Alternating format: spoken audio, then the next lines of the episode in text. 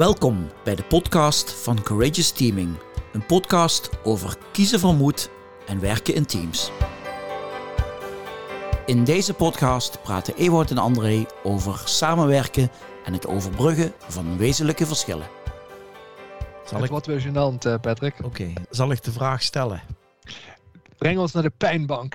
Bring us to the pain, Patrick. Nou, wat hebben jullie deze week voor de luisteraars weer voor moois meegemaakt? Ja, dus dan uh, begin ik met uh, natuurlijk traditioneel van wat is de belofte? En de belofte is hoe je wezenlijke verschillen in behoeften of belangen kunt overbruggen in een samenwerking. En ik kan je beloven, Patrick, dat we, we sparen ons denk ik meestal niet, maar vandaag helemaal niet. Alles gaat gênant worden voor onszelf. Ik zou er bijna achter die belofte willen zetten. En waarom het uh, toch ook gewoon menselijk is als het af en toe even niet lukt. Ja. Ik hoop trouwens dat onze podcast dat in het algemeen uitstralen. Dat er heel veel gedoe tussen mensen is. En dat dat misschien ook wel een beetje normaal is, dat gedoe. Dat het erbij hoort. Zelfs bij er... mensen die gespecialiseerd zijn in uh, samenwerking. Ja, misschien wel vooral. Ja. Ja, absoluut. De belofte wordt dus dat het gênant voor jullie wordt. Mooi. Ewout, vertel eens. Patrick, wij zitten met z'n tweeën in de auto.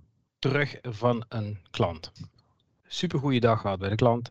Veel energie. Terug naar huis. Maar als je dan in zo'n auto zit en het was best wel pittig, dan begin je ook een beetje moe te worden. Dat is introductie. Nou, die gast die sliep al na twee minuten. Ik rij, ik kijk naast me. Ik zie, paf, die luiken al gelijk dicht. Ik denk zo. Dus ik heb mijn power napje gedaan. De chauffeur Wouter heeft een paar kilometertjes gereden. En ik ontwaak en ik vraag aan hem. Meneer Wouters, heeft u nog wat energie en interesse om het even over het werk te hebben? De André, jij moet maar even vertellen wat je reactie was. Je reed tegen een boom. Ja, ik reed bijna de vangrail in. De hele dag bezig geweest. En uh, dus ik zei nee.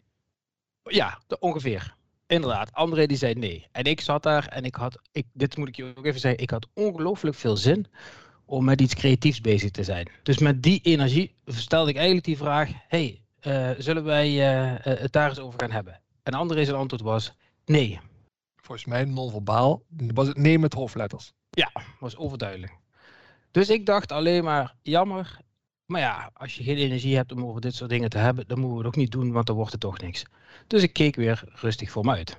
Volgens mij viel hij weer in slaap, Patrick. Ja, hij keek naar de binnenkant van zijn ogen. Er zijn twee standen bij Ewout. Of hij praat, of hij slaapt. Of hij sport. Drie standen. Ga door, Ewout. En toen. Toen moest ik weer even naar jou toe stappen. Oh ja. Ik heb de hele week eigenlijk al dat iets op mijn maag ligt. Dat is een, een klantproject en uh, dat, dat gaat niet helemaal lekker. En uh, daar, daar heb ik echt last van. Dus ik denk dat ik op een gegeven moment, uh, toen Ewout weer uh, het oogjes open deed, zei van, uh, ja, ik wil eigenlijk wel nog even praten over, uh, over een klantproject. Zoiets, Ewout? Ja, ongeveer. Ik, weet, ik denk niet dat je het zo ja. zei. Ik zag je welbekende voorhoofd zo denkelijk fronsen en je begon over dat klantproject te praten. Ja. En ik zal je heel eerlijk zeggen, het enige wat ik toen kon bedenken, ja, krijg de tering, daar heb je nu wel zin in. En ik stel net iets voor wat ik belangrijk vind en daar heb je geen zin in. Stik erin. Ja. En ja. Voordat hij voor de derde keer zijn ogen dicht deed, zei hij nog, en ik betrap me er ook nog op, dat ik eigenlijk bij mezelf bespeur, ik krijg mijn zin niet. Dan jij ook niet. En ik wou nog erachteraan zeggen, na, na, na, na, na. Dat is wel eerlijk. Nou, dat zal best.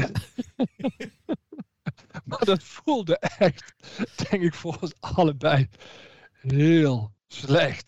Het is wel herkenbaar dat, ik merk dat ook bij mezelf, als je na een dag hard werken uh, moe bent, dan vergeet je alle boekjeswijsheid en dan uh, verlies je al je skills en dan krijg je dit soort gedrag.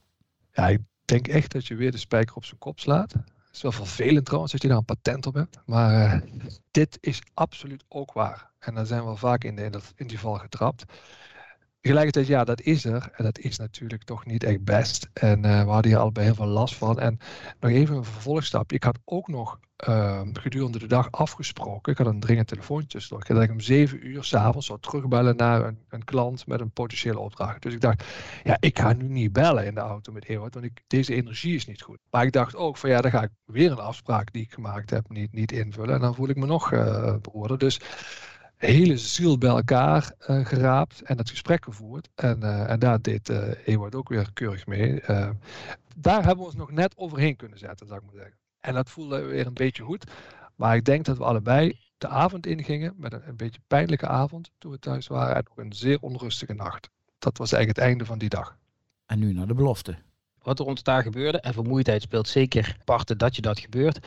Maar is eigenlijk, wij komen even in zo'n strijdpatroon terecht. Eigenlijk, hè. Des te meer de een begint te benoemen wat hij nou eigenlijk echt belangrijk vindt en waar hij behoefte aan heeft. Het enige effect is dat die ander gaat benoemen waarop die meer behoefte heeft aan iets anders. En zo, zit je, zo, zo hou je elkaar gevangen, bouw je een energie op die niet echt bijdraagt. Met als resultaat A, dat we allebei de situaties niet besproken hebben. Zowel niet de behoefte van André als niet die van mij ingevuld hebben. En dat we ook nog eens uh, ons best moesten doen om ons goed op te laden voor een gesprek met een klant. En ik denk het belangrijkste, dat je thuis komt met een knoop in je buik terwijl je eigenlijk een geweldige dag gehad hebt. Op z'n zachtst gezegd, ik was niet trots op dat moment. Nou, dat lig je een nachtje, ja, wakker is een groot woord, maar het blijft wel even meespelen. En de volgende dag, ik weet niet of je dat herkent, dan kom je op kantoor en dan ontmoet je elkaar weer. En wat Hoi. doe je dan, hè? Hoi! Zo, eens kijken wie hier het langste kan, kan, kan wachten met remmen in de bocht. Is dat Max? En eigenlijk, dat, dat is het moment, zeg maar, waarvan ik denk dat. Dat vind ik zelf uh, spannend. Maar ondertussen natuurlijk niet, niet heel erg spannend in onze relatie meer. Omdat je wel weet dat je daar allebei goed mee om kunt gaan. Maar om me dan even terug te pakken. Hé, hey, wat gebeurde daar nou? En dan niet vanuit de intentie om die ander alsnog te laten inzien dat jij echt jouw behoefte of belang op dat moment belangrijker was. Of die ander te willen veranderen. Maar gewoon om even te willen begrijpen. Goh, wat speelde er nou bij jou? Wat is nou eigenlijk het, hetgene waar je echt behoefte aan hebt? En wat doe ik nou verkeerd dat ik je blijkbaar zo trigger op dat moment? En ik vond dat zelf een hartstikke mooi moment, omdat dat in een wandelingetje eigenlijk even echt blootlegde. Wat is de behoefte die jij hebt? Wat is de behoefte die ik heb? En wat hebben we van elkaar nodig om te gaan zien, zodat we ook het gevoel hebben, hey, die worden voldoende eh, gezien en erkend ook door de ander. Misschien ook goed, Ewout, om daar bij te vertellen. Eerst val je weer in het patroon, hè, zelfs een dag later, dat de een de ander gaat overtuigen waarom zijn behoefte toch echt nu op dit moment belangrijker is dan die van hem. Dus daar val je toch blijkbaar weer even in. In dit geval Ewout met lange termijn, de dag van morgen, en ik had korte termijn, de dag van vandaag.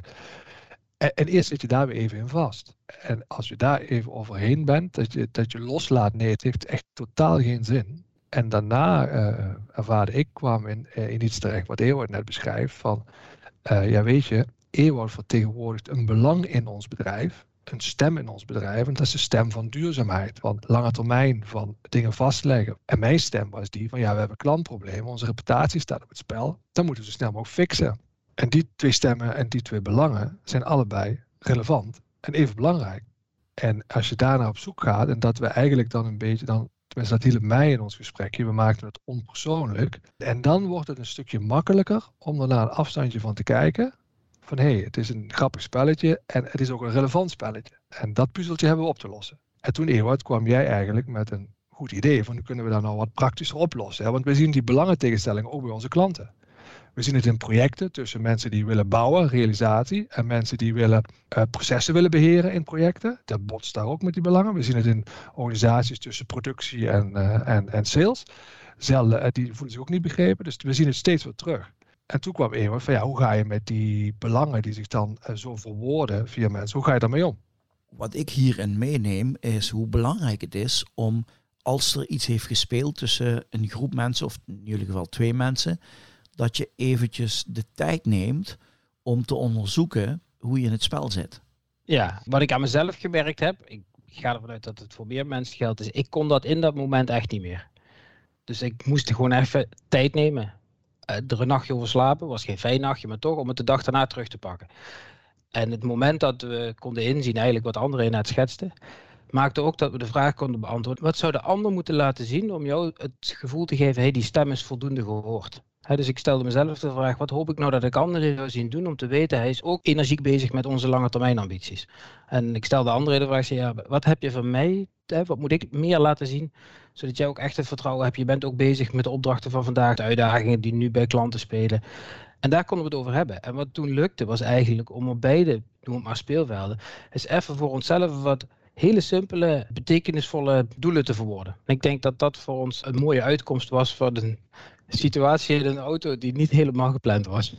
Maar ik zie dus twee dingen waar jullie toe bereid zijn. Eén, je bent bereid om in de ander zijn schoenen te stappen. En twee is dat je ook bereid bent om je gedrag, daar waar het niet jouw voorkeursgedrag is misschien, om toch daar moeite in te steken om het af en toe wel te laten zien. Samenwerken is ook willen. En ik denk dat Ewout en ik ook op onze slechtste dagen weten, als ik alleen ga, dan blijf ik heel lang in de markt rondrijden. En als Ewout alleen gaat, dan blijft hij heel veel boekjes schrijven. Even plat gezegd.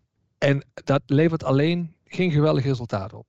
Maar als je die twee bij elkaar kunt brengen, dat is het belang wat we zien in de motivatie, dan, dan heb je iets heel moois. En verder ook, weet je, het gedoe tussen ons en tussen mensen is ook een beetje normaal. Het hoort erbij.